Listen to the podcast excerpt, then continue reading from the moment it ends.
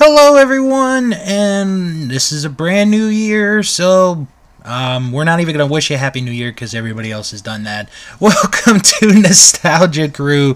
This is your monthly podcast of all things nostalgia related. And Danielle, we got some good stuff to talk about, I think, this Well, month. that's good. Um, because I'm, I'm going to bring up some later, not now, but later, something that I did today that Okay. um, either might make you guys laugh, warm your hearts, make you cry. I'm not really sure. Um, plus, um, we're also a little later on going to designate something, Danielle and I respectively, that we think will be the future of nostalgia in many, many years. So, be very interesting to see what we each picked and a whole bunch of other stuff going on. So, um, I'd say let's just jump right into it. Let's get into the deep end of the pool. Mm-hmm. Um, so would you like to go first? Oh, yeah, I guess so. Um, there's two things um, I had thought of talking about. Uh, obviously not New Year's because, I mean, it's been almost a month. Well, we Um, could still talk about it. I mean, I really, you know. Uh, well, I guess we could start in on New Year's since, you know, figures start show. Um, I didn't really do anything for New Year's this year. Um, I, you know, I was at home and I, I don't know. I guess I'm getting old and it's starting to feel overrated. Mm-hmm. Like, just New Year's in general, like, big deal. Uh, and, um, but I watched, uh, my parents and I, we watched, oh God, I don't, I, I don't even feel comfortable calling it this anymore because it's really not fair. Right. Uh, Dick Clark's Rockin' New Year's. Eve, which just makes me sadder and sadder that he's not. I know he can't live forever, but it just, ugh, it, it's just not the same Mm-hmm. as it used to be. And I don't know if it's because I'm getting older and I don't know who half these people are anymore. I don't know if it's just Dick Clark is, you know, nobody can replace Dick Clark. Nobody Right. No one can. just you you just can't do it. But I don't know. It's just it, it's so. Do you ever like? Did you guys watch that or did you? I'll be I'll be honest. I didn't go out because my family was sick and I didn't want to give anybody germs. Plus I really wasn't in the mood to go out. Um but I did go up uh when it you know when it became midnight for the the drop of the ball. I and this is going to be a when I say this it'll be like, "Oh, that's definitely a Bill thing." I ended up watching wrestling on New Year's Eve because for some odd reason, folks, somebody thought it was a great idea to do a wrestling show on New Year's Eve. So that's how I brought in the new year. Plus, the catch was we'll have the first match of 2018 on this show, which they actually did, but um, but you know, I, I, I see your point as far as like the whole New Year's Eve thing goes about how, but it's still, I, I think it's still fun to go out and, Oh yeah. you know, be with your friends and stuff.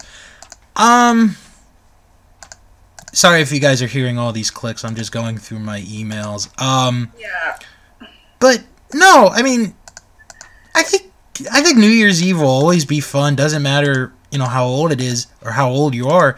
It's just there are some years, and I, I've said this to some people before. There are just some years where you want to go out, and then there are other years where you're like, you know what, I just don't feel like going out at all. So, so that's what I did. Yeah. Yeah. So I just um. It, also, I might blame friends a little, um, because when I was a kid growing up, although it is, it's different now. Mhm. But Friends, I don't know if anybody watches Friends, but there's this episode of Friends called The One with the Routine where Ross and Monica, they get to be on Dick Clark's Rockin' New Year's Eve and they get to be the party people. But what I didn't know is that that little segment where there's all these people dancing to like the music, that's pre-taped. yeah. And I thought they were live until I saw episode. So it's now live now. It used to not be live. So I used to watch this part like, oh my god, this is so fake. Oh my god, these people are so fake. And I used to want to go to the New Year's Eve on Times Square every year. I thought, oh, this will be like a great thing to Mhm. do, but it's just so cold. It's too crowded. And the people who are in that little area, like behind Jenny McCarthy or whatever, whom, by the way, I just cannot stand for several reasons, um, uh, that are behind Jenny McCarthy, they can't go to the bathroom for like 11 hours because you're in this little area. Yeah. You can't leave that little area. It's like, yeah, you get to be on TV and wave to everybody, but Yeah, once you're there, you're there. you can't move. Yeah. So, is it really worth it? I mean, um, and uh, so, And um, yeah. And and another thing that happened, I didn't watch this, but I did hear about this. This was on um this happened on Fox. Maria Menounos got married What I heard. on Steve I almost said Steve Clark. Steve Harvey's New Year's Eve event. Yes. And so I heard about it, and then the, the whoever I heard it from, or whatever show it was on, like they kept talking, and the guy that she married, his name is Kevin, but it is spelled in such a douchebag way that it is just too funny to not laugh at it. Let me tell you how she spells it, or he spells it. So the guy she married is Kevin Undergaro. If I messed that name up, I apologize. He spells his name K E V E N. Oh. How douchebag of a name is how such a douchebag thing? So like I I heard about that and it was so weird um that because she apparently had a brain injury of some She sort. she had some kind of condition. She had Um, some sort of a brain injury. So she's gonna get married in like a dress that's like kind of like really flimsy and like below freezing temperatures. I, I and people were concerned like, is this? cr- I, I didn't actually see this happen because we had switched from Steve Harvey to um. oh, she actually had a brain tumor. Yeah, she had a brain tumor. I knew it was A something like tumor. Um, yeah.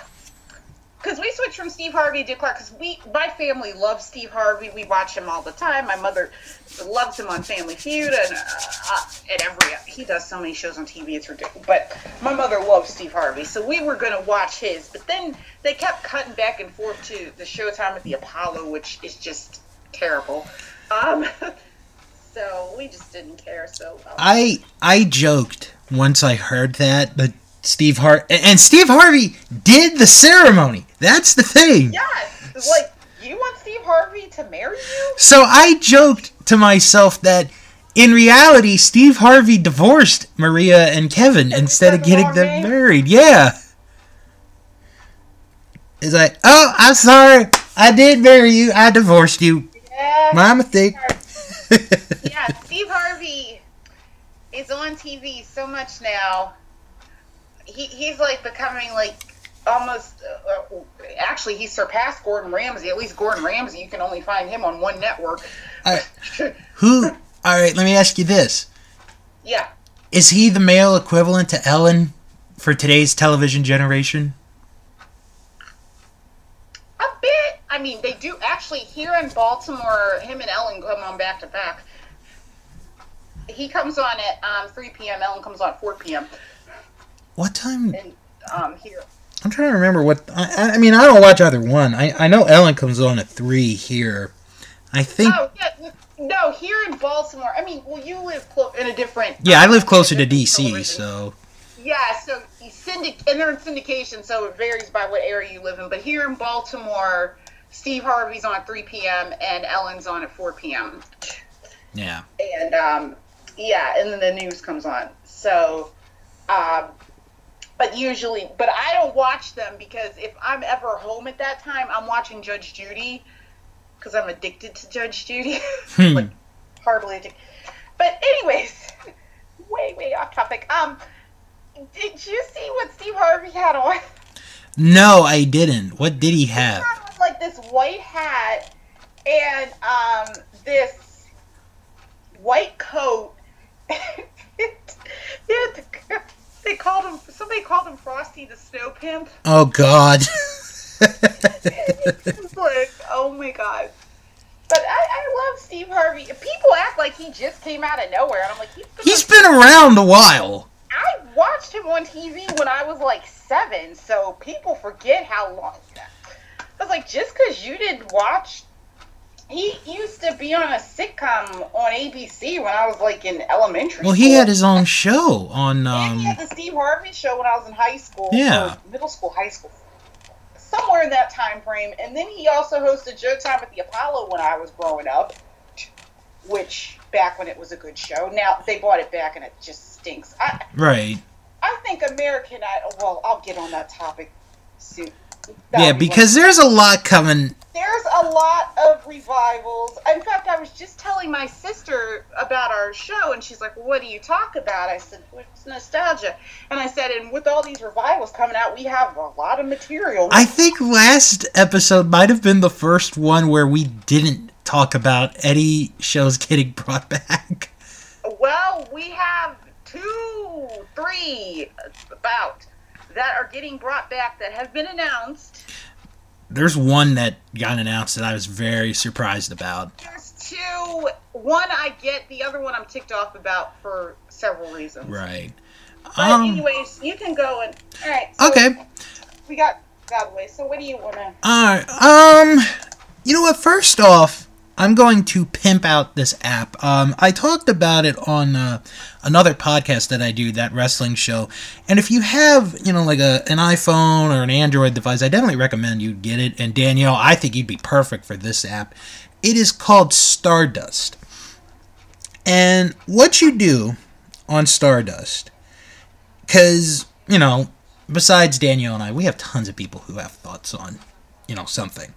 Well, this app lets you do a brief 60 second video uh, and give you give a review, your thoughts on a TV show, a movie, whatever.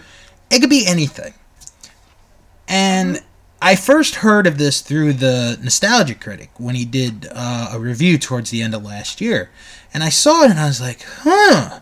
So I've been a little bit addicted to this app since then. Um, if you guys want to find me, it is Bobull4 or yeah, Bobull04. That's B O B U L L 04. It's absolutely free to use. Um, and you can give your reaction on anything. It could be old, it could be new, it could be whatever. And that's the beauty of it. So um, but that was a that was a cheap plug there. Um, no, but um, during our break, Oh God! during our break, I just looked it up. Sorry. oh, hmm, Yeah. um, I discovered a documentary series on Netflix that I absolutely adore, and everyone should watch this. It is called "The Toys That Made Us." Um, and right now they've only done four episodes. It's supposed to be an eight-part series, so um, the four that they've done in order: Star Wars, Barbie, He-Man, and GI Joe. And what's so cool about this this show is you have a lot of the people who were around when the toys were made, the ideas, the concepts, the the marketing deals, all that. You know, all of them are there. It is presented so well. Um I think my personal favorite might have to be well actually they're all good. I mean they're all good. There isn't a bad one in the bunch. Probably the G.I. Joe one might be my favorite, but the Star Wars one has such an interesting story to it. Um, obviously, I would recommend Barbie for all the females out there.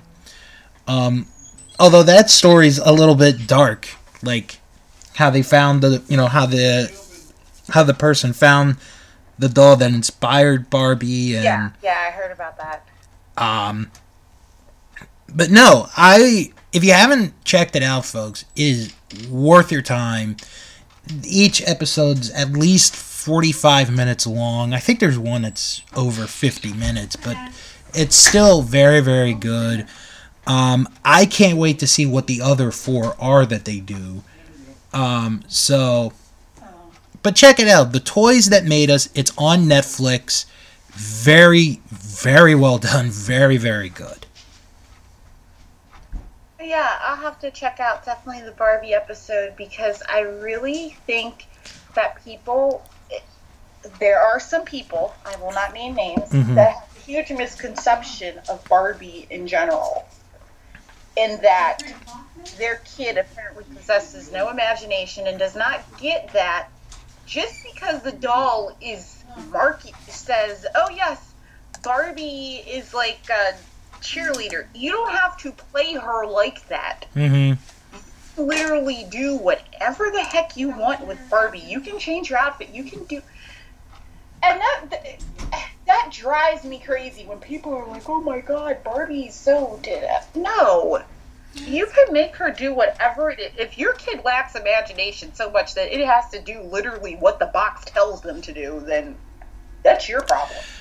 I'll be honest the Barbie one was the one I was the most interested in watching because you know I ha- I mean you have a younger sister I have two older sisters so I yeah. was forced into playing Barbie you know I had to be Ken um yeah. so you know there's that um but yeah I I, I think in e- I'll say this if you're questionable about watching it in each episode there is something for everyone. Like you see the toy and it's like, oh my god, I had that. Yeah, that's that's part of the reason why I want to watch the Barbie one because literally that's Barbie was a huge part of my childhood. Barbie still I still go down the aisle, I see Barbie, I'm like, oh Barbie you know, and I and I have like several things of Barbies at my parents um, that are more than welcome when I have children, they are more than welcome to them. We'll probably have to wash them off, but these things are like 20 years old. But, mm-hmm. um, yeah, I am a huge, huge Barbie. I, I, will like defend Barbie for the if I have to because you people. Now, I'm not saying like if you have a child that like likes to play with sports and likes to play, that's mm-hmm. fine. Let them do it. But if they play with the Barbie doll and your first instinct is, oh my god, this is um, stereotyping and we need to get them away from the Barbie doll, that ticks me off. Right. That I have a huge issue with that because it's almost as no. Um, I don't think if that is your kid. Now, if they're making like the Barbie dolls beat the crap out of each other or something, then maybe yes, you probably should talk to them about you know whatever. Right. I, I really don't think you know Barbie is about using your imagination. A lot of it, like we had, we had the house, but we, you know, but we had my sister and I made up families for our Barbies. Mm-hmm. Not all of them had a house, so we had to pretend that there were other ones, and not they didn't all have a car, so we had to use one car and run them back and forth through. Because I was my room was on one side of the hallway, my sister's room was on the other side of the hallway, and we run the we had this little Barbie Corvette or is a Porsche. a little Barbie car that only two people could fit in. right. More and we run it back and forth. Yeah, you. We had to make up a lot of stuff to for this whole world that we concocted. We didn't have like literally. It, it, it's a lot of imagination, and I think that's a huge part of the reason why I play The Sims so much now. Is because it's literally like kind of like Barbie for me, except in Mhm. The Sims kind of create stuff and download stuff, and it's kind of. But it, it's literally the same concept of what I would do when I played Barbies. So Yeah. uh, yeah, but I will definitely watch that because the last Barbie documentary I saw, I believe it was her 40th anniversary. So that was about almost 20 years ago. So I definitely want to see if there's any new information, uh, you know, well, uh, I'll because well I'll say this, Danielle. If you like the Barbie one, then after that I recommend you watch the other three, because you don't have to be I- interested. Because I, I, for I think you don't have to be interested in any of them to enjoy it. okay. I mean, I might watch G.I. Joe and He-Man. Well, He-Man, I remember the cartoon. Star Wars, I don't know, because I'm not a Star Wars, like, at all. Like, I just literally. The only thing remotely related to Star Wars that I even care, well, two things, um, is Spaceballs, which Mhm. I saw and didn't even realize it was a parody of Star Wars, which is how little I, you know, I care. And now it's actually funnier now that I know that. Um, and Carrie Fisher, who sadly I didn't realize how hilarious she was until after she died, but um, so those are literally like if I know anything about Star Wars, it's because of that, Right. And because I know have too many friends who love Star Wars, but Yeah, we do. yeah, I have too many friends who are obsessed with Star Wars or science fiction, and I just am like, ah. so, um, and I watched The Big Bang Theory, and there's a lot of references. There is. Yeah, so, um, but, um, yeah, I mean, I will, I will watch that. Um, the Star Wars one I might watch because it might be, it's, you know, it seems like it's just about the toys and Yeah. not so much the, yeah, so It's uh, not the fans, it's the toy. toys. Yeah. Okay. Plus, it has a cool 80s like theme intro. Well, that's always exciting. Yeah. So I wa yeah, but that's interesting. I didn't even know about this documentary. It just, I, I think it came out like a month ago. So, Okay. Yeah, I'll I'll definitely put that. alright. Uh, so what else do we have to discuss? Okay. Well, like I said, there are some revivals. Um, as usual, when is there not? I, I seriously think people were like, "Yes, this was successful. Let's revive more things." Actually, you know what? I'll just talk about them all at once because Okay. Okay. Well, I think we mentioned Roseanne. The new Roseanne starts in March. Yeah, like the end of March, I think. End of March. I'm going to tune in just because I want to see everybody and see how they're doing. That's the only reason I want to tune in. Um, if anything, Mhm. that's it, it's going to be a little political, which. So, but I'm going to watch it just because I want to see how Roseanne and Dan and Becky and all of them are doing, Right. and just see because because I did grow up watching them, and it is kind of like a lot of these revivals. It's like revisiting old friends in a way and checking in on them if it's a show you grew up watching. And so I'm gonna I I'm gonna watch it just to see how they're doing. Um, I also they are bringing back American Idol, which I am ticked off about. Right. We've mentioned that in the past. Yes, they um, they've been airing the commercials. The judges are Lionel Richie, Katy Perry, and Luke Bryan. Which, yeah, I don't really. Whatever. No comment from anybody. I mean, I, I don't have anything against Lionel. I like Lionel Richie. Oh, I got nothing against him either. yeah, or Katy Perry. Katy Perry. Well, Yeah, she's gone a little crazy, I think. done recently, but there was, you know, but when she was doing Teenage Dream and all that, I loved Katy Perry.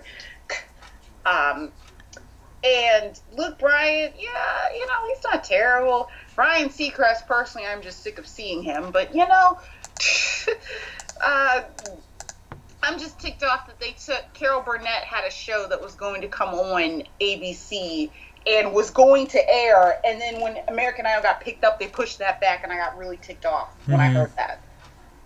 Because if you gave me the option, I'd rather watch Carol Burnett, Right. which. So I was very upset for that reason.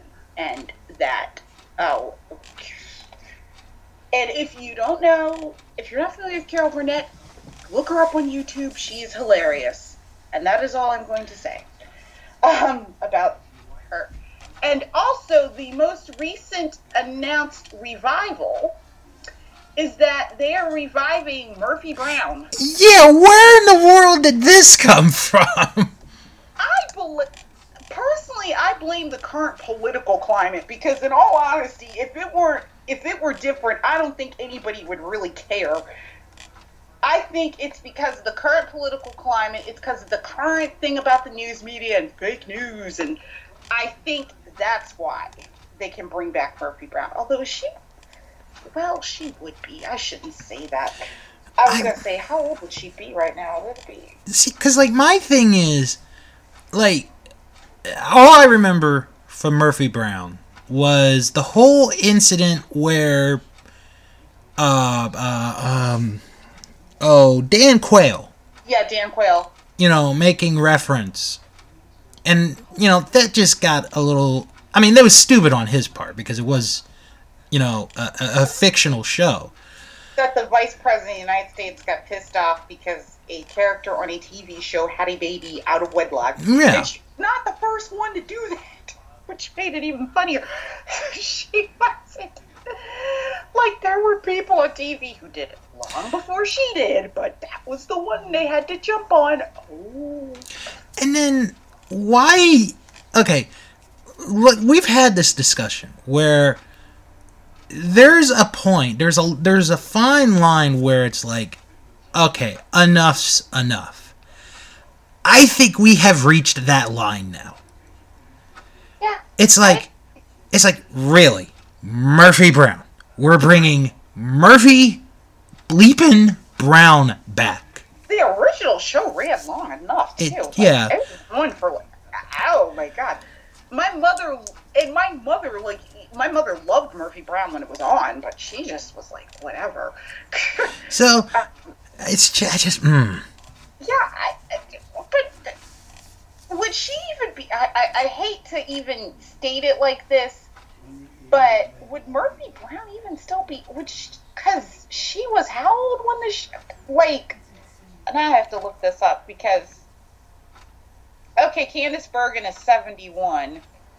So then, well, there are, there are, I can't remember if Murphy Brown was a newswoman or she worked in a news station. I thought she was a newswoman. Oh, she was a newswoman. I thought. Okay. I didn't know if it was like Mary. I, I remember because I was a kid when Murphy Brown was on, so I didn't really pay super close attention to exactly Mm-hmm. what she did. But I couldn't remember if she was a newswoman or if it was like the Mary Tyler Moore show where she worked behind the scenes of a news show.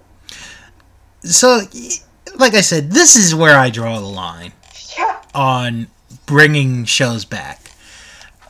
I mean, if if this is the case, then why don't we just bring back the Dick Van Dyke show?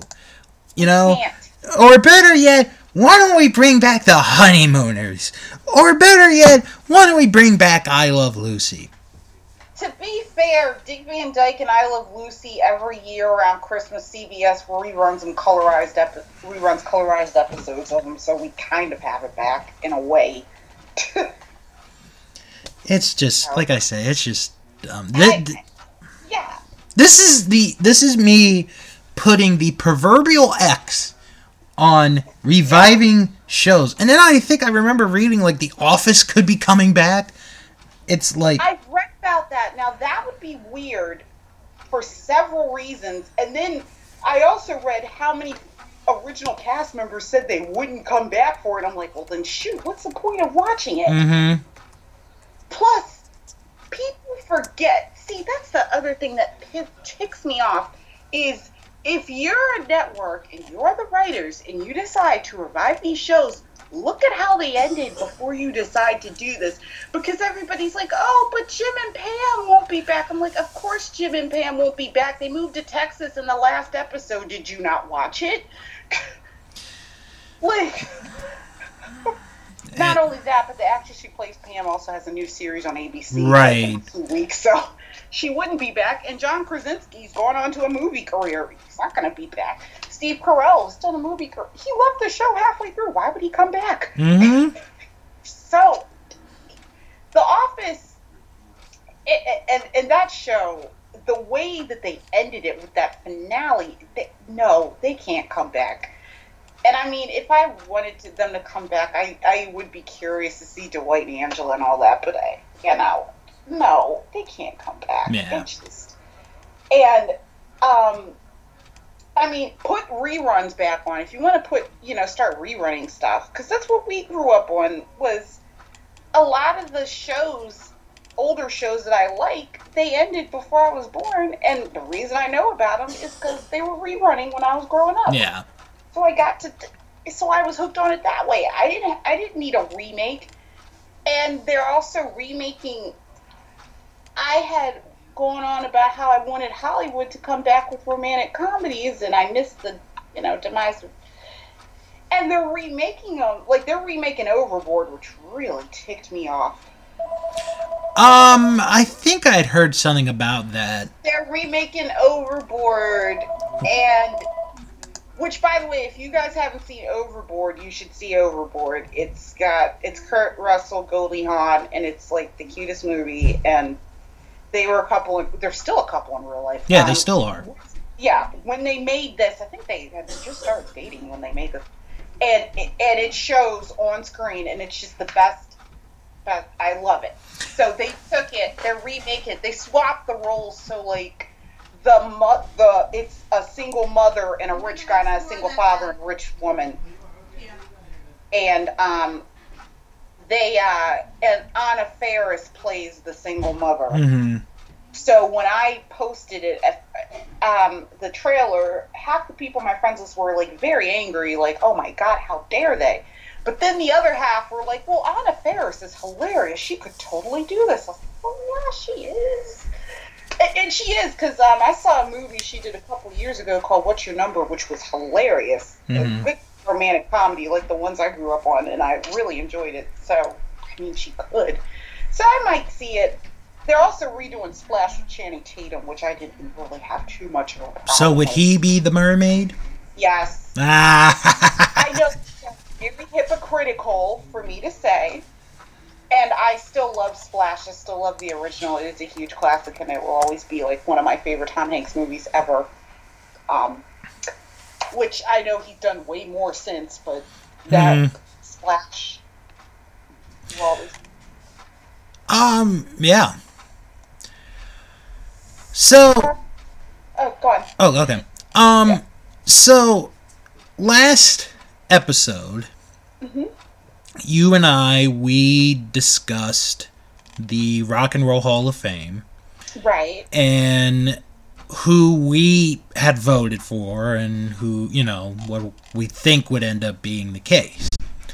So, um, in between, they did announce their class for 2018, and I'm gonna say first who the class is, and then I'm gonna give the perfect rep- uh, reply response to that. So, to remind everyone, the class of 2018 for the Rock and Roll Hall of Fame Bon Jovi, The Cars, Dire Straits, Moody Blues, Nina Simone, and Sister Rosetta Tharpe. Or, as I saw one headline, the safest class in the history of the Rock and Roll Hall of Fame. It's like, okay, because Bon Jovi is, you know, they're the big, you know, big hair band from New Jersey. I mean, we had this discussion. We had a long discussion on this last episode. I mean, there could have been so many good choices to go in.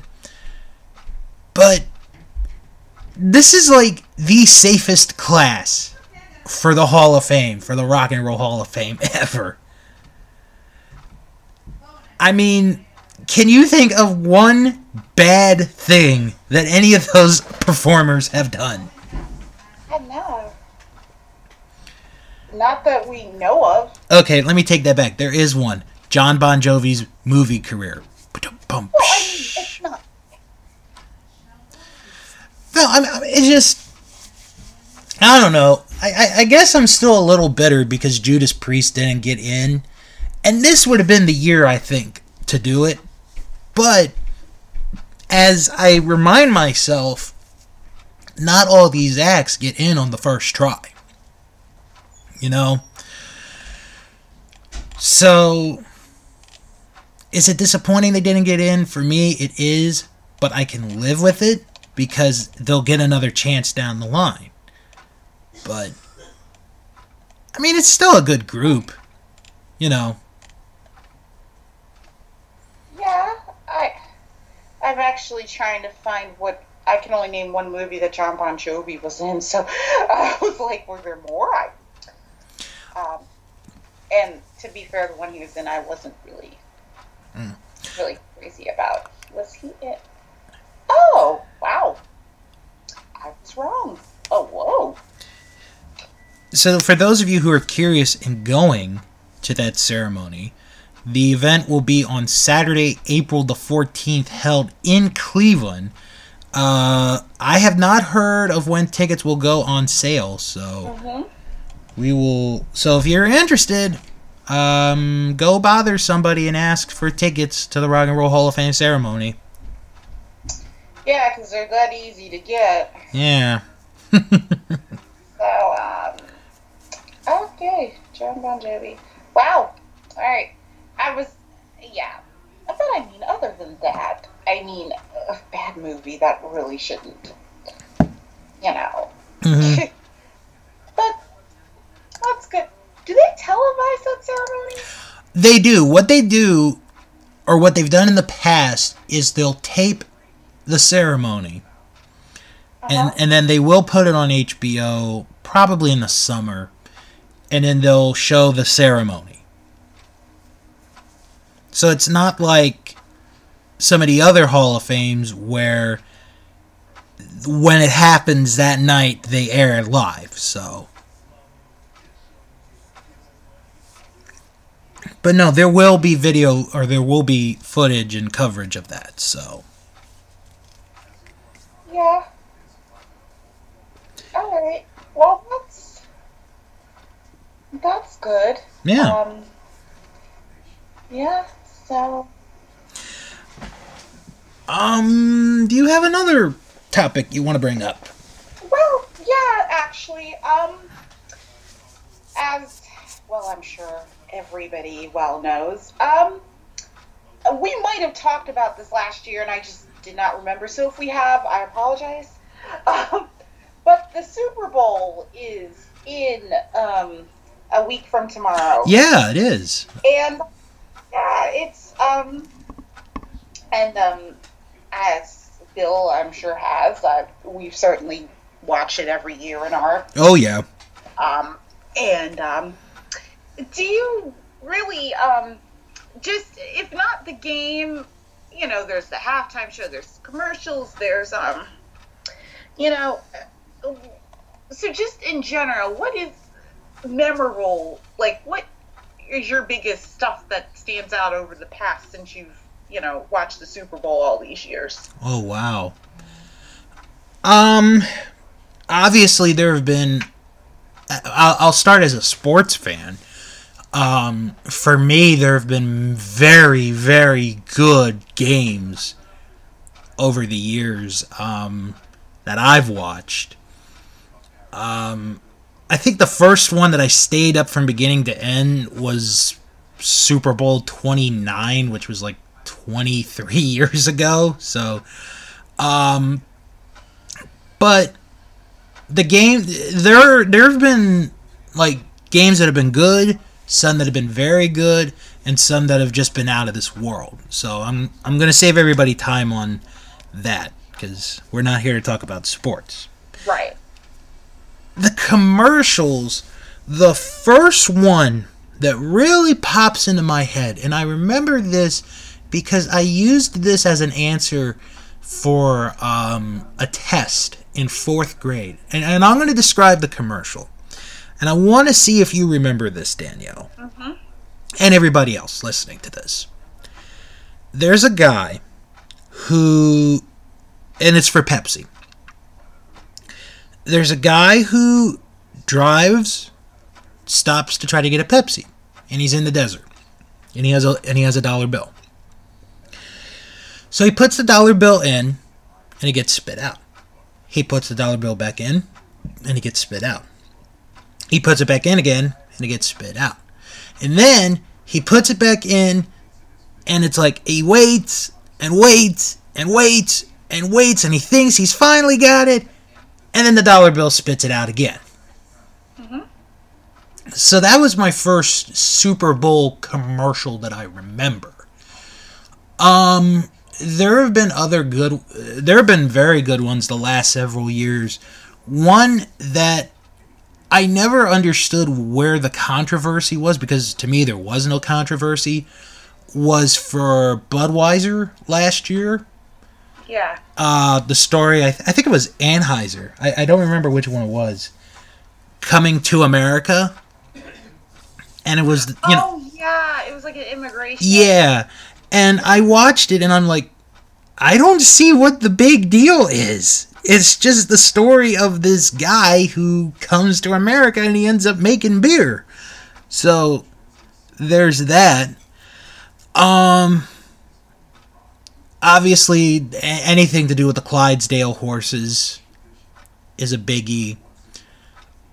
But the one that I think I remember the most and it's probably going to be one that gets remembered for a long, long time, is the one for Chevy cars, not Chevrolet cars. I should I should say that, not Chevy's the Chevy the restaurant.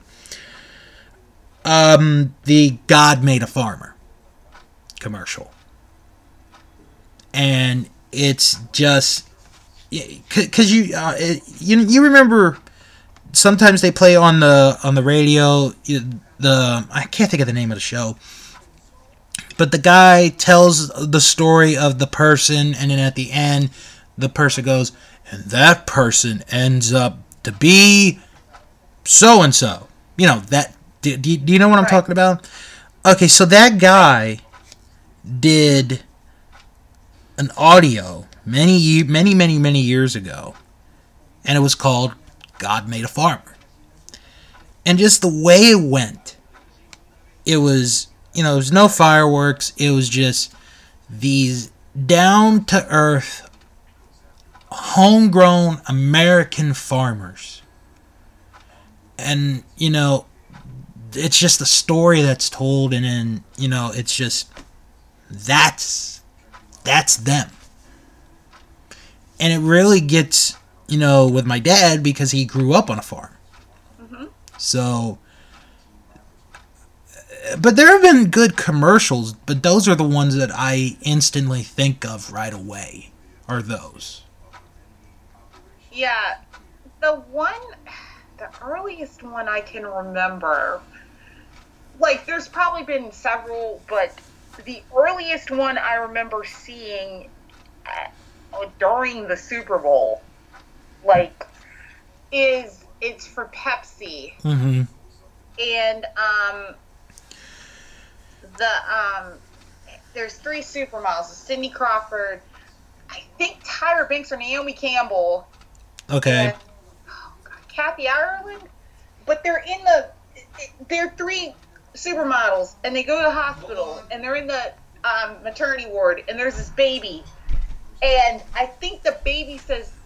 And, and one of them's holding a Pepsi, and the baby goes Pepsi, or and I don't know, but I just remember this commercial. I must have been about 12 when this aired, and I remember seeing this and just, I, I don't know.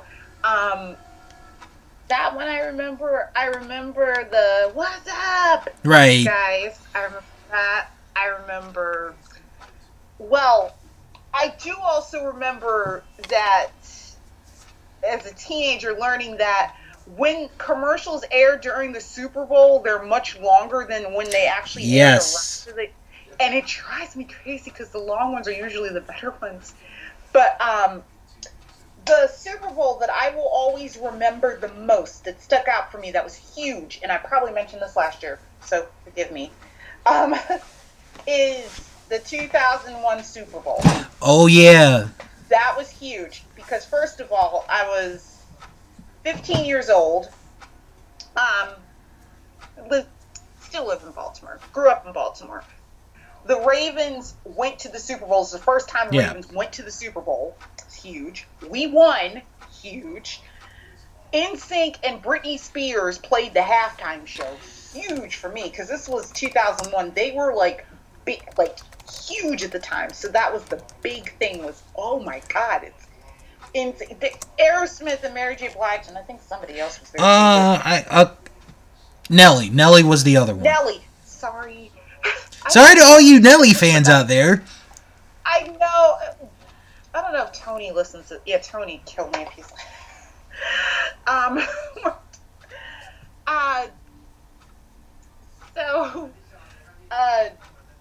That was a big deal, and then they did this Pepsi commercial with Britney Spears, where she's because Britney Spears was the official spokesperson for Pepsi at that Mhm. time, and they did this commercial called Pepsi for those who think young and it's Britney Spears throughout the decades. Like first she's singing and dancing in the 50s and she's drinking Pepsi in a malt shop and then she's a hippie drinking Pepsi at Woodstock and then she's like disco in the 70s like she goes through all these time periods and she's um singing a song and doing this whole dance and it's like this very and I just was like so like enthralled by this oh my god it's Britney um, uh, there's another one. Um, I, I, I laugh at the stupidest things. There's one where a Volkswagen falls out of a tree. I don't know why I thought that was funny for some reason, but for I don't know if it's a Volkswagen or if it's a it's a Mini Cooper. It's one of those little cars and it Mhm. falls out of a tree.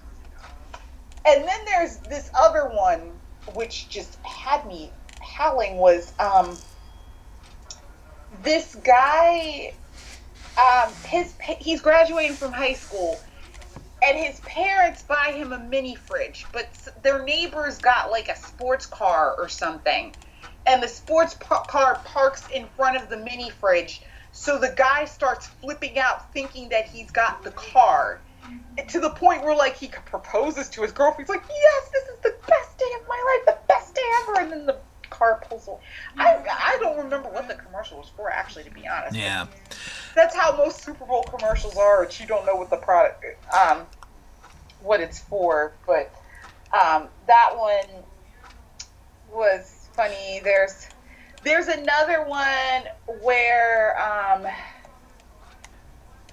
the big the she gives she's in labor. Oh, for Doritos, right? Bag of Doritos. Yes, yes. Oh god, that was so good. I, I lo- my mother like was so weirded out by it, but I just lost it. It's like, oh my god. Um. Oh, and then there's another one about that has Super Bowl babies, where Yes. these babies were con- during the Super Bowl. Yeah, like the, the the team that wins the Super Bowl, and it's like these are the kids that were born nine months after our team won the Super Bowl. so, um, Now I thought of not not to cut you off. I actually thought of one when you were talking. yeah, Um, and there is a story to this one. It was Super Bowl. Ooh, I want to say forty-two. Yeah, that sounds about right. And it was the one where New England was undefeated, and they were going for the perfect season. They were going for the perfect record, nineteen and zero. yeah. Hell of a game, by the way. And the Giants ended up winning that game. So the first commercial they show after the game is here are the 1972 Miami Dolphins, still the only undefeated team in NFL history. and there is this moving truck that goes by, and it's the Giants. And like at the end of the commercial, it's like, oh, thank you guys.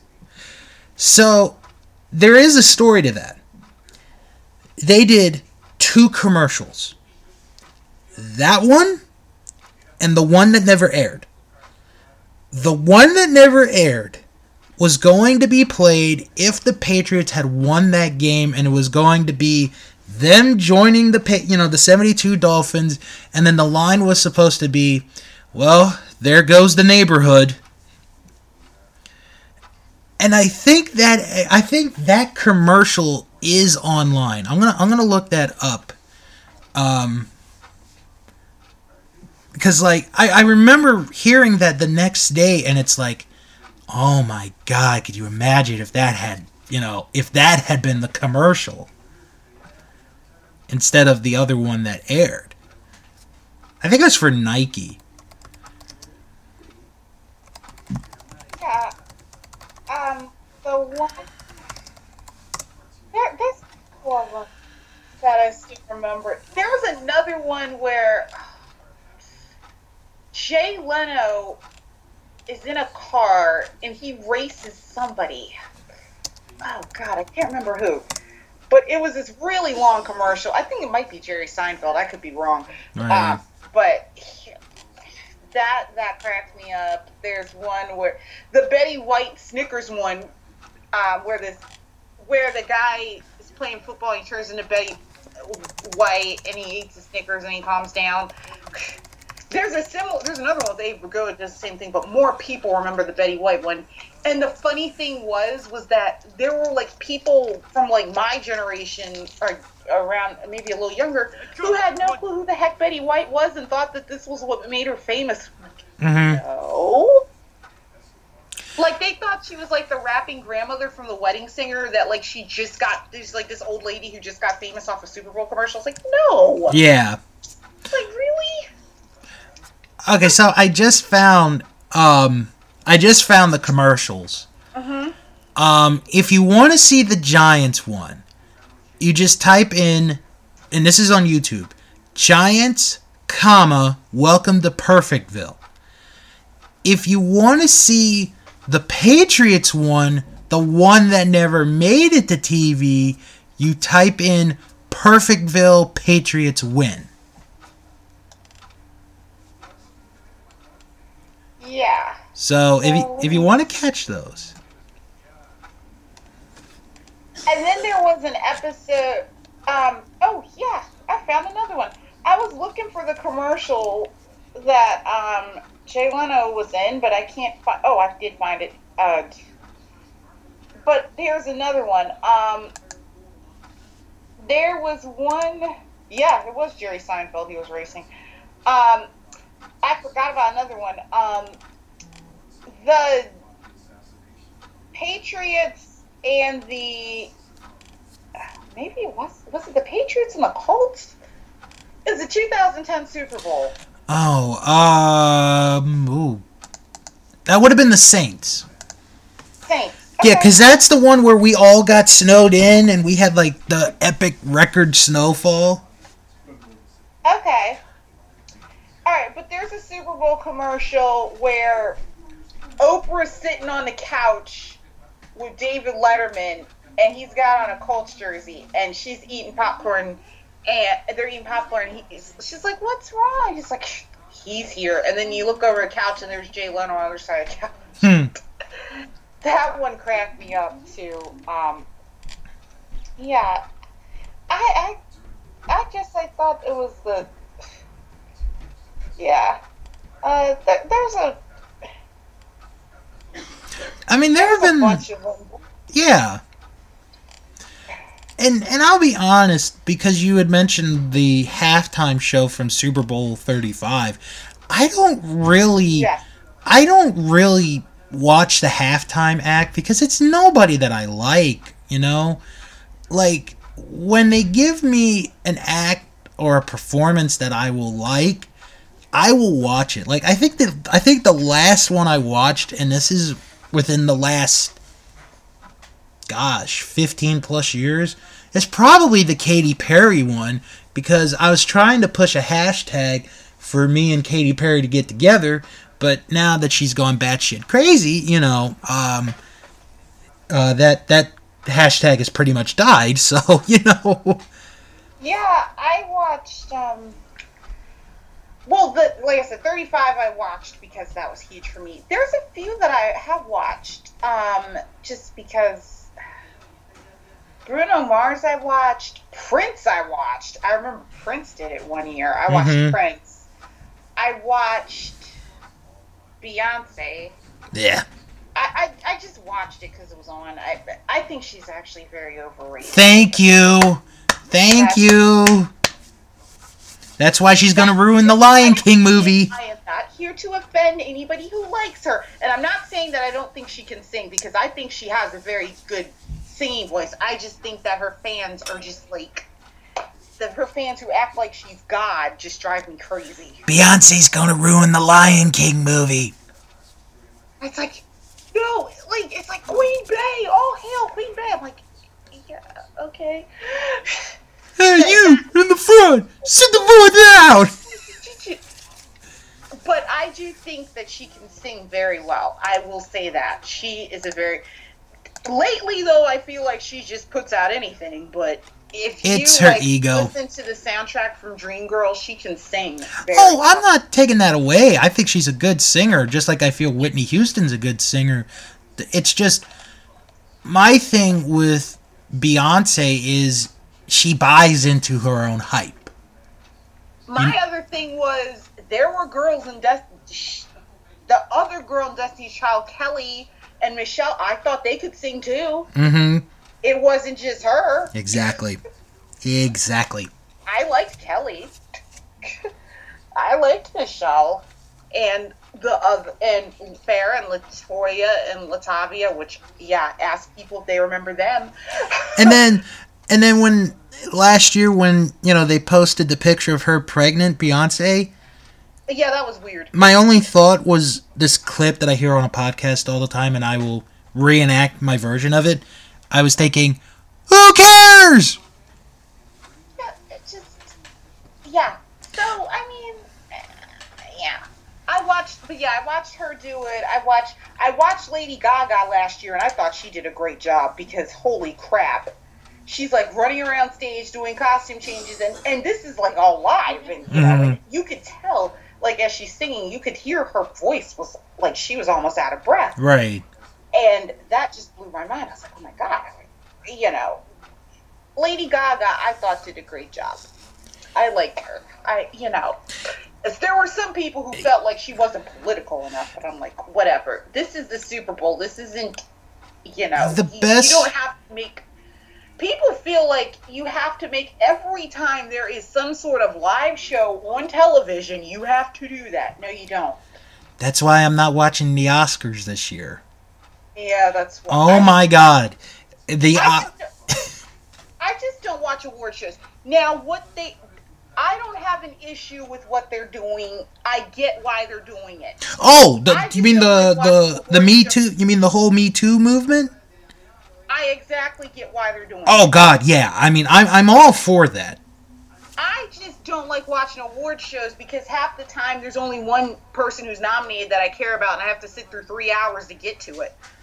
That's why I don't watch award shows. It has nothing to do with, you know, anything else. I just, I it's usually like because the kind of movies I like are like comedies, and they rarely ever get nominated for Oscars, like ever. So I just. So half the time it's just, oh, I'm watching it to see what somebody wore, but I can just look online and do that. And Like, the other thing, and the other thing, and and I said this to my family recently because Meryl Streep got nominated for her 57th Academy Award. I'm making that number up, obviously. Um, but she did get recently nominated for an Oscar. She rubbed me the wrong way last year at the Golden Globes and I had this discussion when I used to do the sports card or the scorecard podcast. and how she was saying how you know we got to save the arts because you know if we don't then we'll have mixed martial arts and that's not really art and i read that and i'm you know and i thought to myself lady there there is art in sports there's a lot of art in different things it doesn't have to be acting you know like there there's art in different things. You just got to look into it. Like there is an art form for podcasting, you know. There is an art form for um romantic novels. There's an art form in every single thing. I think the problem is that a lot of these schools put a lot of money into the sports programs, which I get. I'm not Right. Right. It's just that they don't put as much into the art programs, which they should. Which they should. And people tend to fight about, get upset about that. But instead of just getting upset about that, they they just knock the whole concept of sports programs. I I look at it as the performance of the athletes. I'm looking at that more than anything else. That's all I'm saying. And yeah, so I think that um, that they have um, yeah. But no, I just don't watch awards. Like I'm not watching the Grammys. Also, in the age of social media, you don't really need to watch an award show because you just go on your news feed and like there's like post mm-hmm. and you just follow along with it.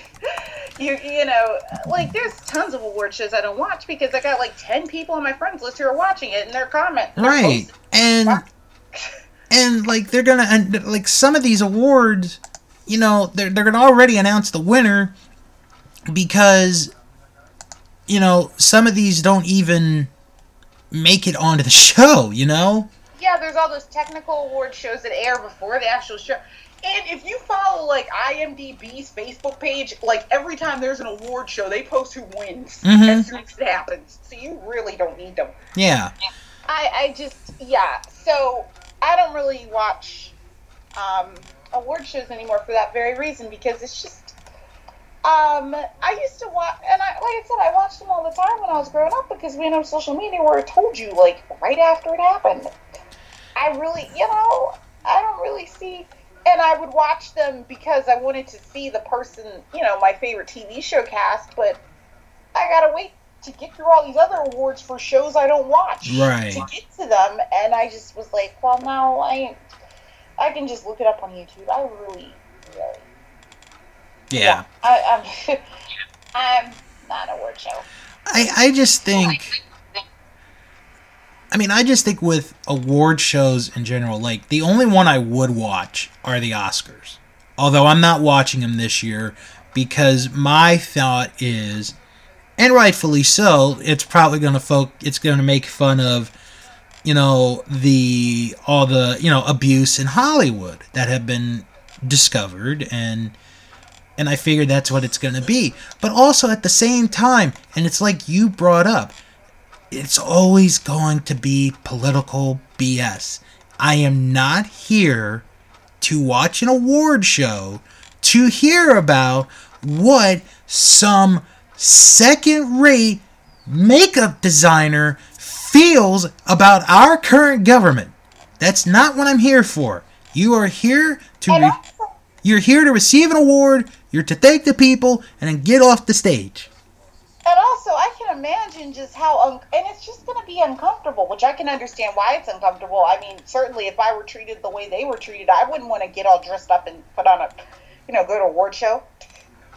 And, but they have to, or they feel like they have to, and you could just tell how uncomfortable they feel being there. Mm-hmm. I, yeah, I couldn't. No, it, it's just that too. Um, and then they have to go through the red carpet and get interviewed, and you can tell like just how they just don't want to talk of, because you know the red carpet interviewers have to ask ask them generic like upbeat questions, and you can just tell they're like, you know, I don't care, I'm not here for this. So yeah, no, it's just there's really no point. point, and um, Um, but I I totally get though why they're angry, and they have every right to be angry. Yeah. That I don't have a problem with. But, Um, real quick, and I know we said you know we don't we're not gonna watch award shows. I want to bring up the Razzie Awards, which for those do of they, you, t- they don't televise that. I well I know, but it's still fun. You know, They should. it's still funny.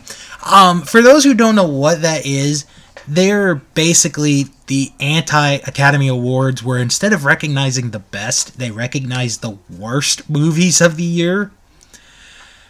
Um, the latest Transformer movie, The Last Knight, is up for nine categories. They're up for all nine of the major categories for the Razzie, which includes the worst picture of the year. Actually, I was just reading that Jennifer Lawrence got nominated for Razzie, and people were trying to get them to revoke it because they felt like she didn't deserve. Well, it doesn't mean that she's gonna win the award, you I know. don't mean like, well, no, there were like fans of hers who were like, "How dare you nominate her for?" And I'm like, the Razzies does not mean that the person is just a bad actor. It's just they had a bad role. It's just they were in a movie that wasn't that great. Like Halle Berry's won an Oscar and a Razzie for heaven's sake. Like, I okay, mean, I, I want to read you real quick the movies that are up for worst picture, and maybe we'll talk about this on a future nostalgia crew. I haven't really seen a lot of recent movies, but yeah. Go But no, I mean, like maybe next month we'll we'll go in time and look at all the worst picture winners from the Razzies. Right. So, uh, the movies that are up for worst picture of the year: Baywatch, the Emoji Movie. Well, that's my vote right there. I didn't get to see it, but yeah. Fifty Shades Darker, The Mummy, and Transformers: The Last Knight. I forgot they remade the Mummy. So the Emoji Movie, I definitely agree with. that would get my vote. That just would get my vote. Even make that movie about?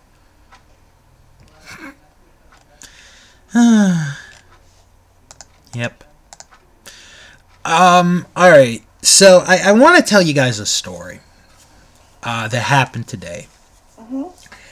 Um. So we were starting to clean out our basement, which, for those of you who don't know, is my little studio. This is where I record all my podcasts, basically.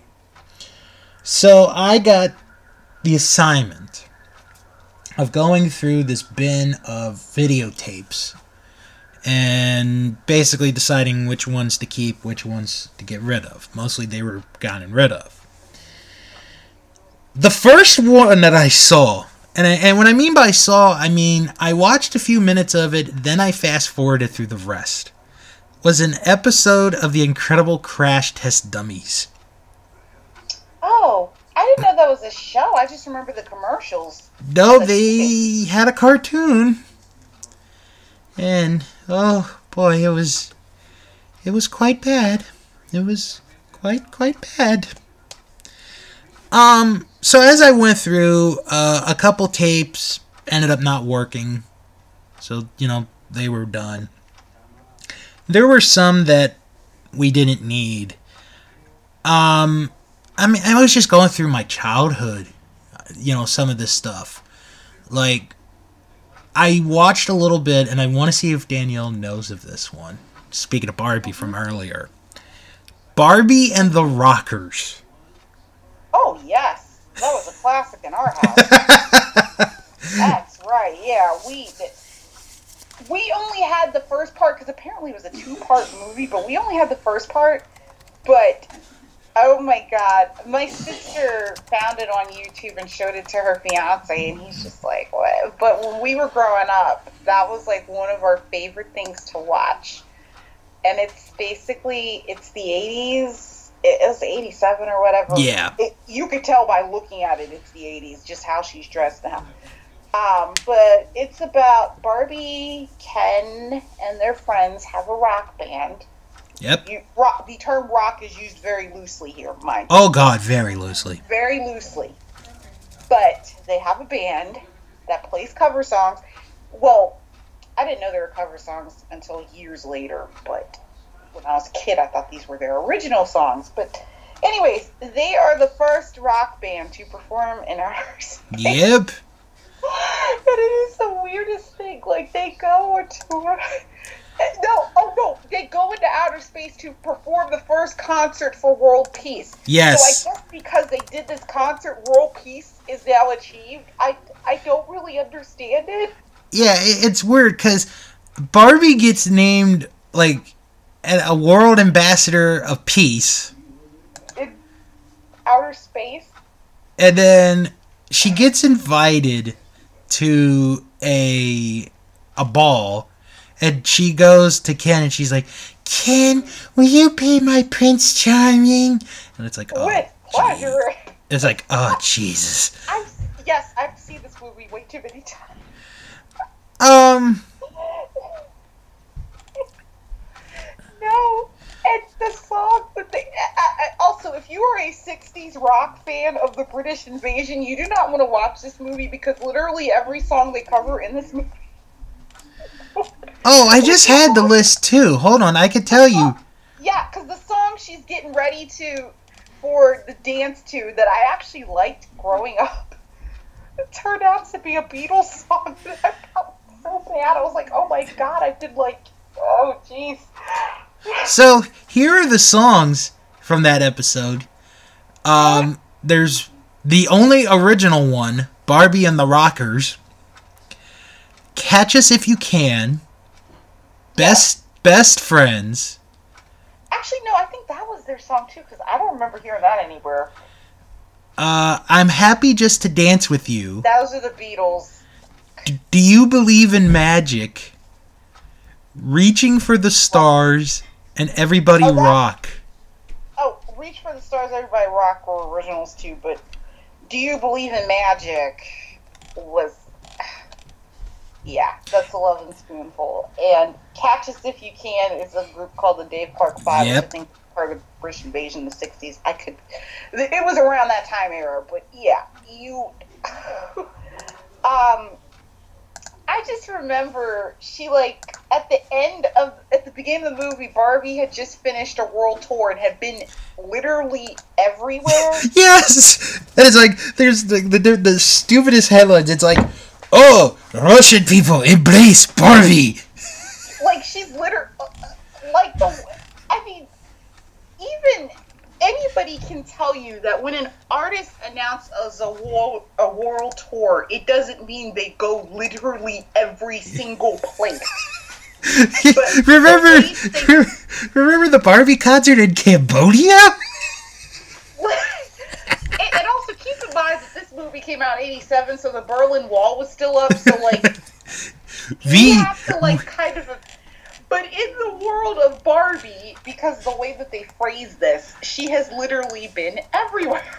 Yes. And so they're like, Barbie, you've been on a world tour. Where will you do next? And she's like, I want to be the first rock person ever to perform in outer space. And Ken's like, outer space? Outer space? Really? Barbie, what's it, it- it's so. And then of course she goes to outer space in like a pink spaceship, and like they have like a dressing room. And then It is just the weirdest movie. And then like her, they're like um getting ready for the concert, and like her friend's hair is in the shape of a star, and it's really weird. And it's And- just a weird movie. yeah, My sister like another part where they like go back in time or something, and it was even weirder. But I didn't see that one. um, but so yeah, um, it's I so yeah, I, I, there were some that I kept, and then the rest I threw out because they weren't in good condition or we didn't care. Like I felt bad when, like the last tape I I think it was the last tape was Puff the Magic Dragon. And I felt so sad because I'm thinking, oh, I used to watch this all the time. I just knew the song. I didn't really saw anything. Really, you never seen the cartoon? I think Yeah. you'd like that. Burgess Meredith is Puff the Magic Dragon in those. Oh. So, but yeah, it's a you know, had to part with some. Actually, one of the tapes that I found, Danielle, that uh, we reviewed in the past was the Disney Halloween, the uh, DTV one. Oh yeah, we have. I have that. My dad originally like recorded it when it originally aired on TV, so we have that. So yeah, I mean, there were some parts of me today that was like, "Oh, I'm glad we got rid of those," and then there's other parts of me that are like, "Ah, there goes my childhood." Yeah, it is. Um, we don't really have a. We do have a VCR in our house, but I, I'm sure the picture quality is just terrible. Right. But um, yeah, we have all these tapes of things, and um, we have with old commercials and Simpsons episodes. We have a lot of Simpsons episodes. Hmm. Um, because I try to DVR The Simpsons because every few years or so, FXX runs every Simpsons ever, Yeah. and I always try to record all the ones I like. And but because our cable's like really crazy, so Mhm. I have to get a new DVR machine, so I couldn't keep them. And um, and also they announced they're going to stop releasing The Simpsons on DVD, so I can't get the episodes, which is kind of sad. I thought they were Um, putting out like some season, like new seasons that hadn't been put out before. They did, but then they decided they're going to stop releasing them in DVD and do them. They said they're going to try to find another pla- platform for them, but they haven't done it yet. So they they stopped at like, oh god, twenty. It was pretty. It was past twenty that they stopped. Yeah. It was a. It was in there, and um, I was really sad because The Simpsons. I'm a huge, huge fan of DVD commentary. The Simpsons was one of the few where every single episode had commentary. And if you think of how long The Simpsons has, it, it well, it's still running, and how many hours of comment, uh, like I think they said Matt Groening had the record for like the longest amount of DVD commentary. I'd believe that. I would believe that. You have to keep in mind, The Simpsons has been on the air for almost 30 years. Every single episode, it's about 20 episodes a season. Yeah, and and the movie. Mm-hmm. So that's pretty amazing, and I, I actually enjoyed um, doing that. But we had a few episodes of The Simpsons that we taped off of Fox when they first aired. Um, Yeah. My dad has the one where Homer and Marge first meet. In fact, that's the first flashback episode they ever did. We have that one. We have one where Bart's born. We have, and then when I was in high school, I started taping all, and The Simpsons started rerunning every day. I started taping all my favorites as well. So, um, I have the one where Skinner and Krabappel get engaged because I just thought it was hilarious. Um, that, that's one of my favorites. Oh God, I forgot what it. Oh, Special Edna. That's the name of it. It's called Special Edna. That was one of my favorites. Um, I think I recorded Alone Again, Natural Diddly, where Maud Flanders gets killed off by a T-shirt cannon, which, um, and then um, the one where the bus driver dumps his girlfriend or his Fion. girlfriend's Yeah. Altar and she becomes the Simpsons moves in with the Simpsons and it's basically a parody of the hand that rocks the cradle. And um I also have behind the laughter. That's a good one. that was a good one. Um we had oh god there was another uh, there there were oh yeah new kids on the block. I think I recorded that one too because I was a huge, well, like I said, I was a huge NSYNC fan, so NSYNC and The Simpsons, that was a big deal. Yeah. Um, yeah, there, there were quite a few I had. Oh, yeah, I also recorded um, Faith Off, the one where Bart becomes like an evangelist and uses like a um, tent that he, um, that, that somebody was having a house fumigated, so Yeah. Bart uses a, t- a termite tent and makes a evangelist revival tent, and um, I thought that was pretty funny. Um, yeah, there, there were quite a couple of them that I had um, recorded uh, that I just thought. Oh, actually, I did record Skinner and Krabappel's wedding because I remember it, the night it aired. Because the night it aired, my family had gone out to dinner, and I was so excited because I was like, "Oh my god, they're they're finally getting married! Oh yeah, yeah, yeah!" It was called my big fat geek wedding or something. Yeah, I remember that. So I recorded it and was so pumped, like yeah, yeah, yeah. And then I went home and watched it, and they didn't get married. I was so pissed. no. I was so upset. Um, and it never happened. This was the days before internet spoilers, too. very true. Very, that was very, very true. true. So, like, um, yeah, but yeah, I had quite a couple of them. Um, but the special Edna one I remember the most because Richard, little Richard guest starred, and that was during the era of. This will also tell you how old this episode is. They were they had a cell phone commercial used to air on TV for camera phones. Camera phones had just come out at mm-hmm. the time, and little Richard was at a bowling alley, and he throws like a tantrum and somebody takes a picture with him on his camera. He's like, "Who took the picture of little Richard?" And he's like flipping out, and that's the commercial. But there's an episode of um where he's um special Edna he Bart nominates Mrs. Krabappel for Teacher of the Year, and for some reason, Little Richard's the MC of the ceremony, and Homer goes, "Purple rain, purple rain," and he tells him to shut up. He's like, "Michael Jackson told Don't me." Be to shut up. That, that's like probably one of my favorite episodes because they, they go to they go to Epcot instead of Disney World. And yeah. I'm really ticked off that they have to go to Epcot. I've never been to Epcot, but I guess people hate it. I don't know, but it, it's any. But yeah, we have we have Simpsons episodes. We have um. I have a couple of Happy Days episodes because I loved Happy Days at one point. Hmm. I was obsessed with that. Um, so whenever so it reran and I taped a few episodes of that. I taped I taped the movie Beach Blanket Bingo, which was really weird. um I do not recommend watching that movie. it's a weird movie.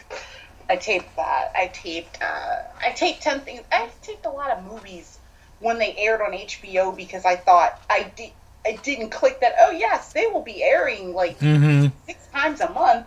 So you don't really need to tape this, but yeah. Right. But my goal now is I'm trying to get everything that I had on VHS on DVD, but now we're moving into Blu-ray, so I'm thinking maybe I should get it on Blu-ray. Eh. Well, I guess we'll just have to wait and so, see.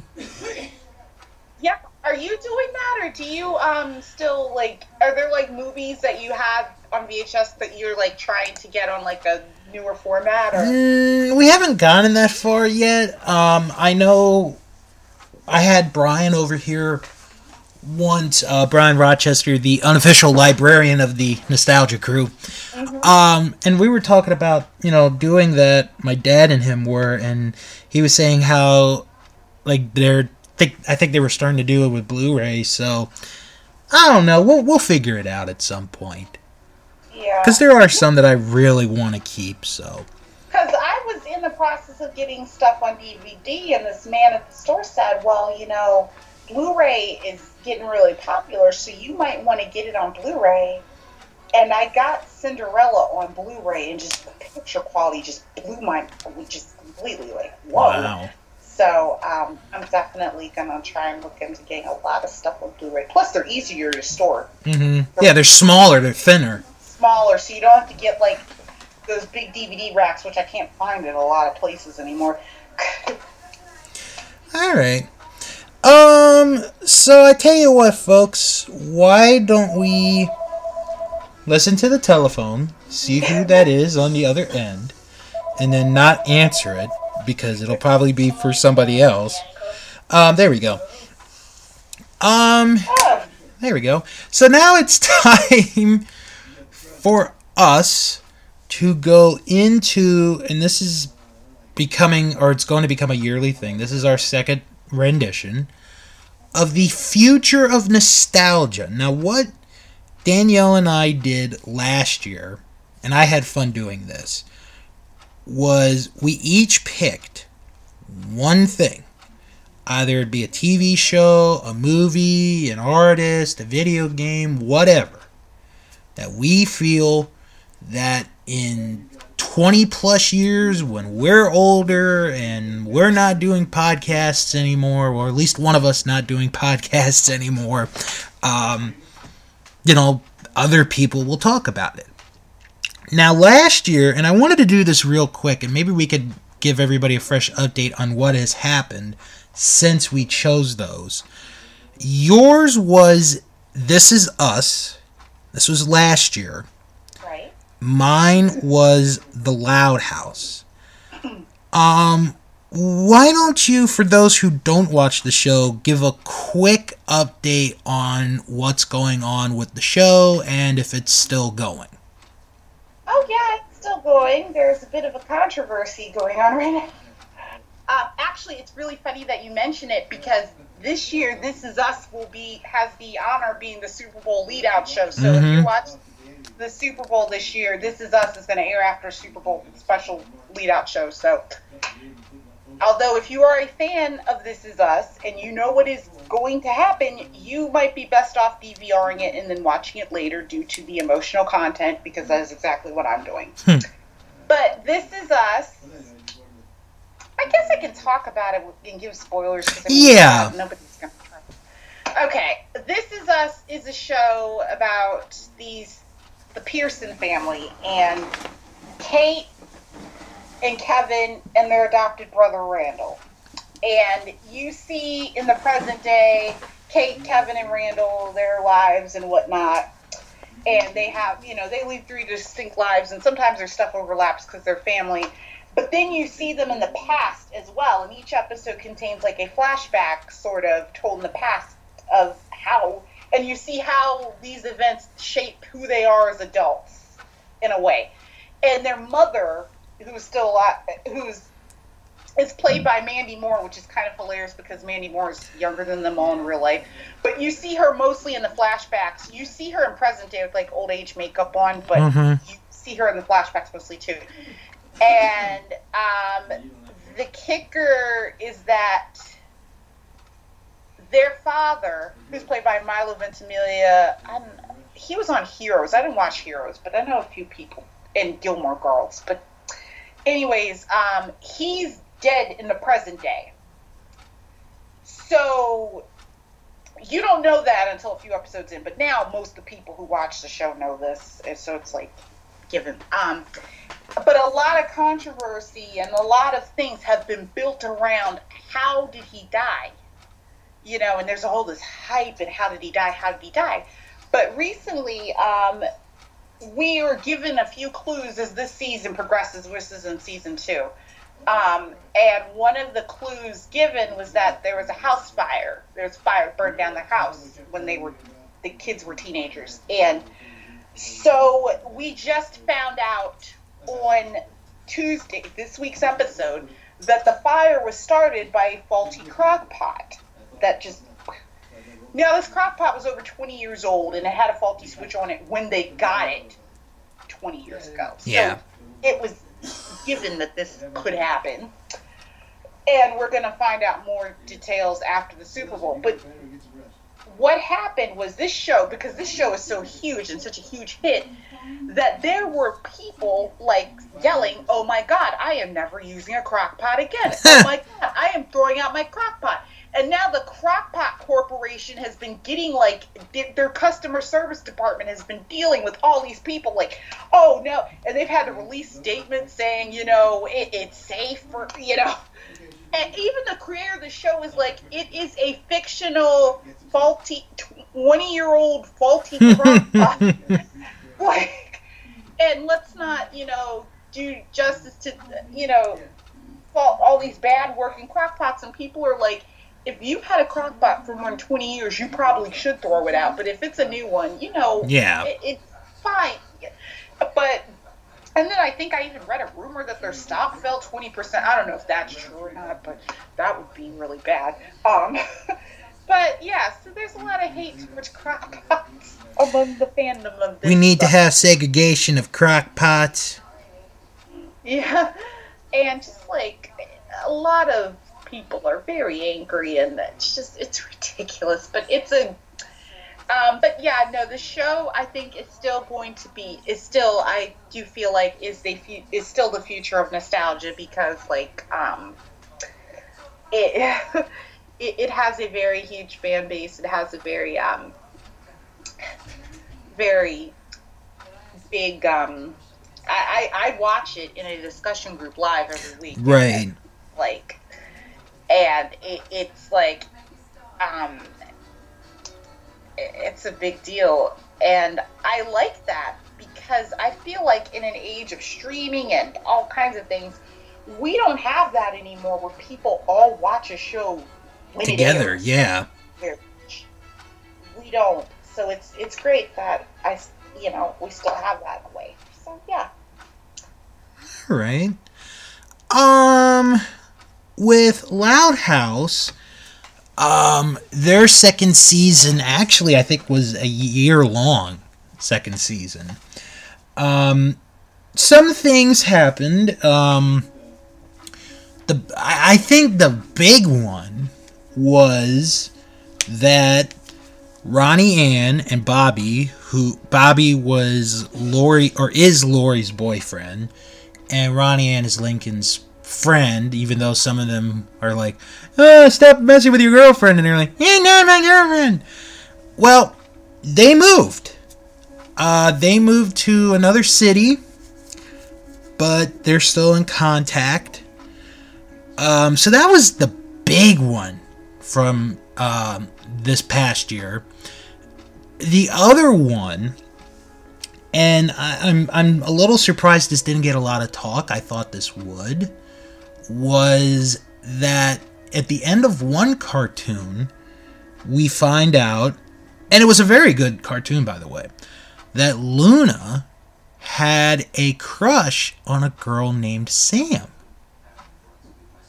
And, you know, because we got to remember, this is Nickelodeon, and, but I'm glad we're now in an age where, you know, we're not going crazy over, um, you know, what people can and can't do. So I thought it was really good.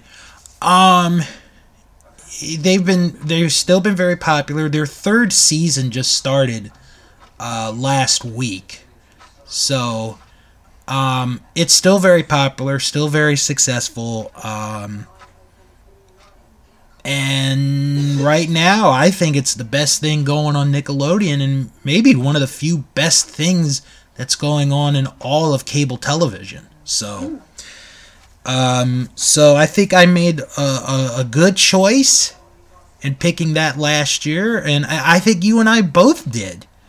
And look at how successful they both are going right now. Oh, very much so, yeah. All right, so um, with that out of the way, we now are going to give our choice for what we think will be the future of nostalgia for what we think will continue on people talking about in many, many, many years. So, uh, I guess I'll go first. Yeah, I think that's good, yeah. Okay. I honestly did not have a choice for a while after we had recorded um, our last episode because I had no idea what it was going to be. But, huh? Oh, hold on a sec. Just hold on a quick second. Oh, okay. Now I'm. Um. So anyway, um. Ah, I'm messing up here. So anyway, while I I was at the movies right before the holiday break, and I ended up going to see this movie, and this movie was so good. I mean, it was just unbelievably good. That towards the end, I actually had to hold tears towards the end of the movie. And my choice for the future of nostalgia is the movie Wonder. And the movie stars Julia Roberts, Owen Wilson, and Jacob Tremblay. And this is a movie about a young boy who was born with this condition to where his face looked completely different and they had to do many different you know surgeries and stuff and he ends up having like he do, he ends up going to a public school for the first time as a 5th grader and it's just all these ups and downs of you know what he goes through what the family goes through. And it's just so good. Like I had said after that movie had ended, and pardon me, and it is true still to me, that this was the best movie I saw all year in 2017. Mm-hmm. And there were some good movies that I went to see, but this one was the absolute best movie I saw all year. Um, it's unfortunate that it did not get a lot of uh, Academy Award nominations. It only got one for Best Makeup and Hairstyling, which I think's got a good shot of probably picking up an award there. But this movie was so good, and I remember after the movie, somebody said that they felt that this movie should be shown to every fourth, fifth, sixth, seventh grader, you know, because there there is a little bit of you know message about bullying, but it's still a fantastic movie. You and it's based off a book, and you root for this kid. You want this kid to succeed. You want him to get through, and I'm not gonna give away the ending, but it's just a really, really great performance, you know, by everybody in it.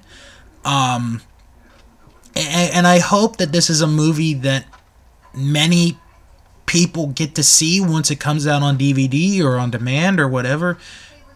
And I hope that many more people continue or get to fall in love with this movie like I did. Mm-hmm.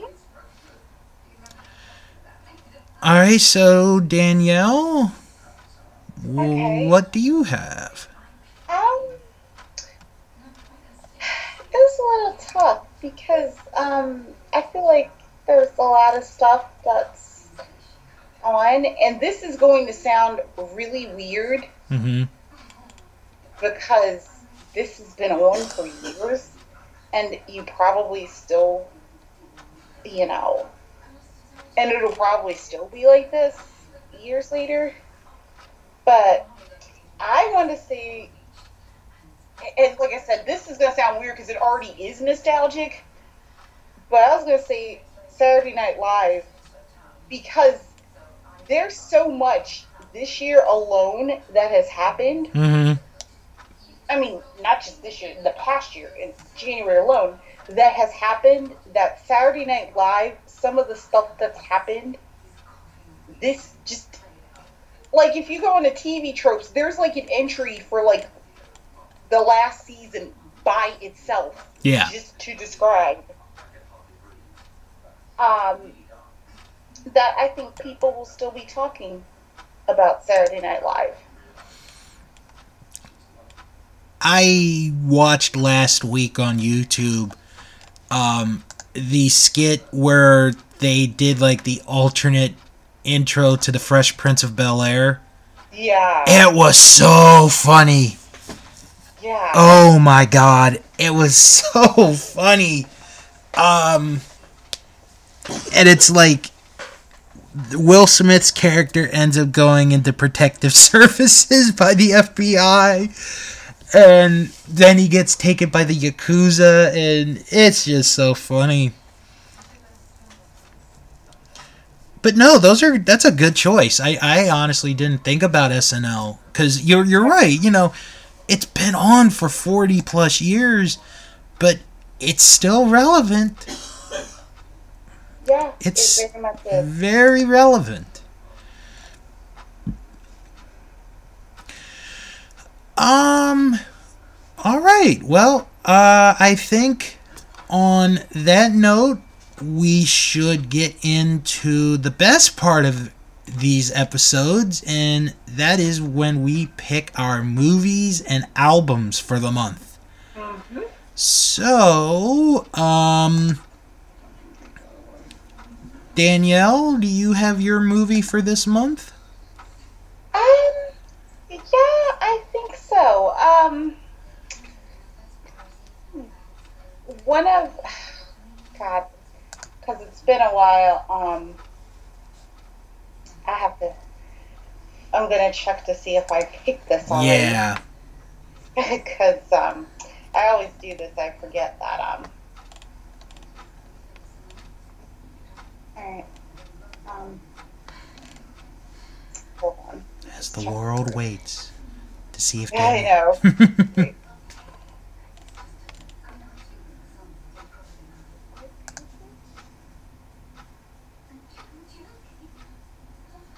It looks like I didn't pick it. Okay. okay. If I have, I apologize. It just was it wasn't on the list though, so all right. Um my um this um well just the name. The movie's called Parenthood. Now a lot of people when they think of Parenthood, they think of the TV show, which this is kind of loosely which this is loosely based off of. But Parenthood the movie is actually funnier than the show because it's got Steve Martin and Rick Moranis in it, which alone makes it funny.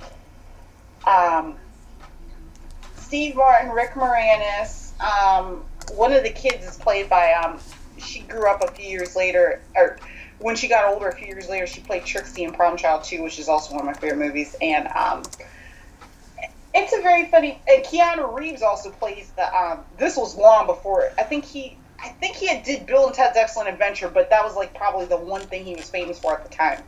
He wasn't really that huge yet. Mm-hmm. Um, and um, Dianne Wiest, who was in, she's on a show now called Life in Peace. Yes, and that is very good. Yeah, which is very similar to this movie actually. But um, she was in, but she at that time had been in, was famous for being Footloose, and um, oh, who else? Uh, Jason Robards. Uh, a lot, yeah.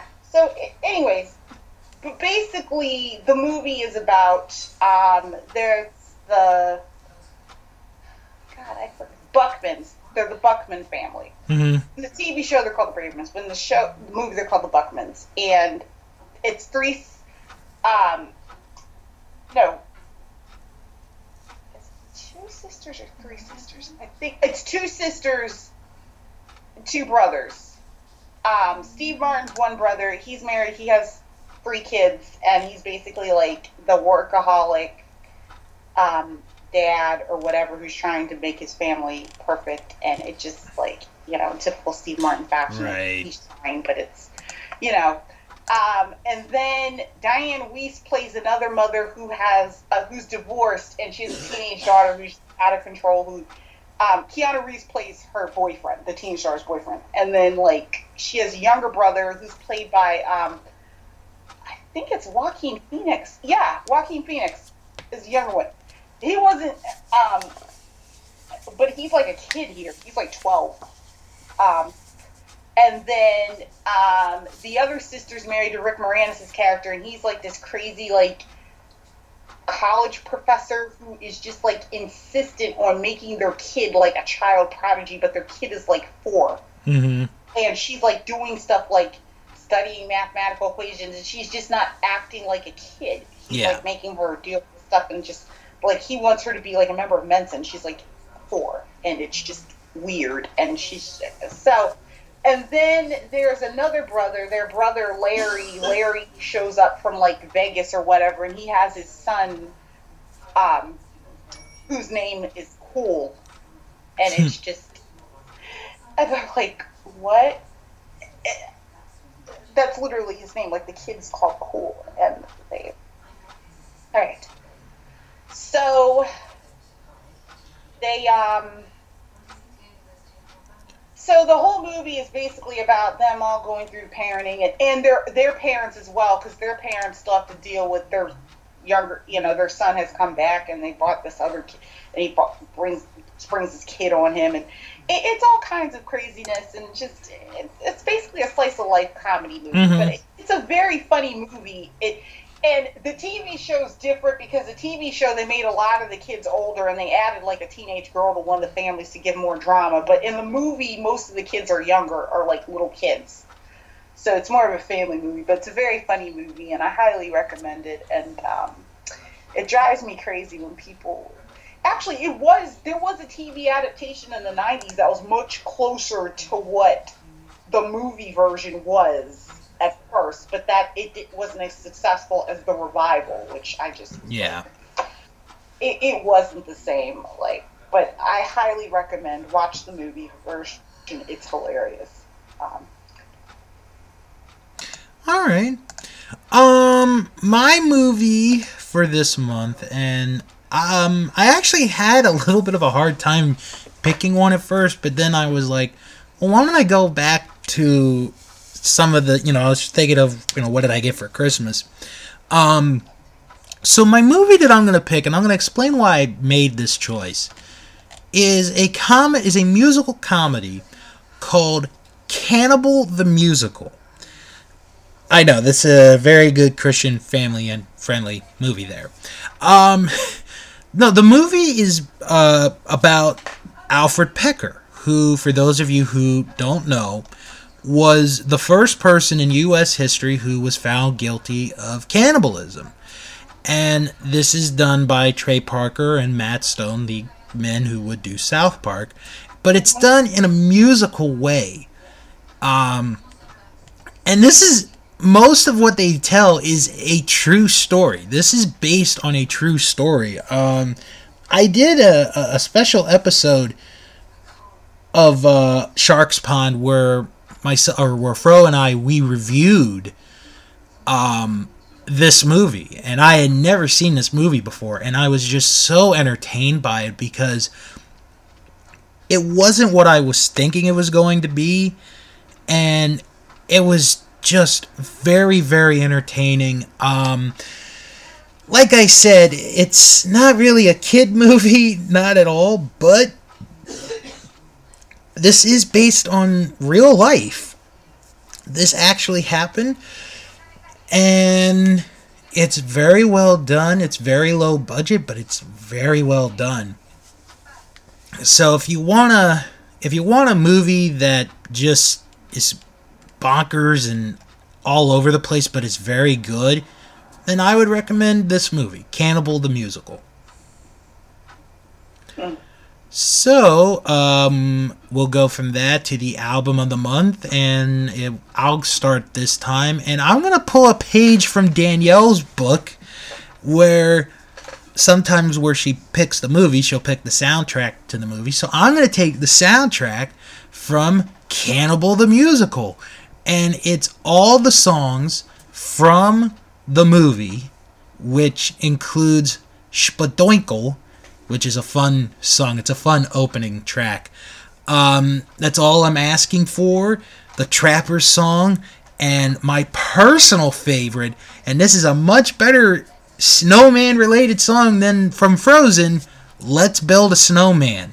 Um, it's just fun to hear all those songs over and over again. It's very short. I think it's just a little bit over a half hour, but it's a very fun soundtrack. It goes very well with the movie. So, I recommend for this month the soundtrack to the movie Cannibal the Musical. okay. That's interesting. Mhm. Okay. Um, let's see.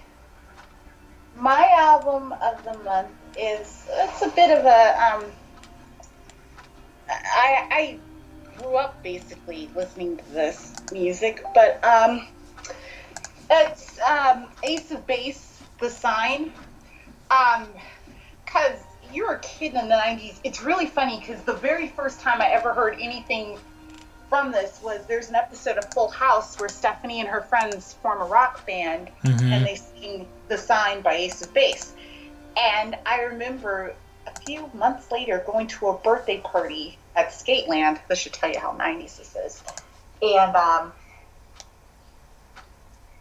and hearing the song and thinking, oh my god, Stephanie's on the radio. um, but I just, this album just sort of gives you like this sort of great um, kind of 90s sort of vibe, like the sign, all that she wants, don't turn around. Like it just, I don't know, it just sort of, and I guess because I grew up, I was a kid, and it just sort of gives you this feeling. Like a lot of the albums I'm probably going to pick this year kind of give me this feeling of being like seven years old. And yeah. Cornflakes and watching Saturday morning cartoons, like for some reason. But um, the sign just, I don't know, it just does that. And it's weird. And I mean, not like I said, if you weren't a kid at this time, you probably won't get the same type of feeling that I get, but from this. But yeah, all right. Well, we definitely went in opposite directions on that one, but that's yeah, fine because that's what we should do. That's what the show's about. Um, that's gonna do it. Um, real quick, uh, follow the show on Twitter at uh, Nostalgia Crew. Is it fifteen or sixteen? I'm trying to remember. Uh, fifteen. Yeah, there we go. Nostalgia Crew fifteen. I can't even remember my our own uh podcast Twitter handle thingy. Uh, uh, you can join our Facebook group. Just type in Nostalgia Crew. You're right there. You can join us and many other people and discuss all things nostalgia related. And don't forget to visit my Patreon page, patreon.com backslash Bill's World of Podcasts, where you can help in donating uh, not only this show, but many of the other podcasts that I do. Next month, Danielle, um, it's our favorite holiday next month. Oh boy. So you know what that means? Yeah. We get to review another Valentine's special.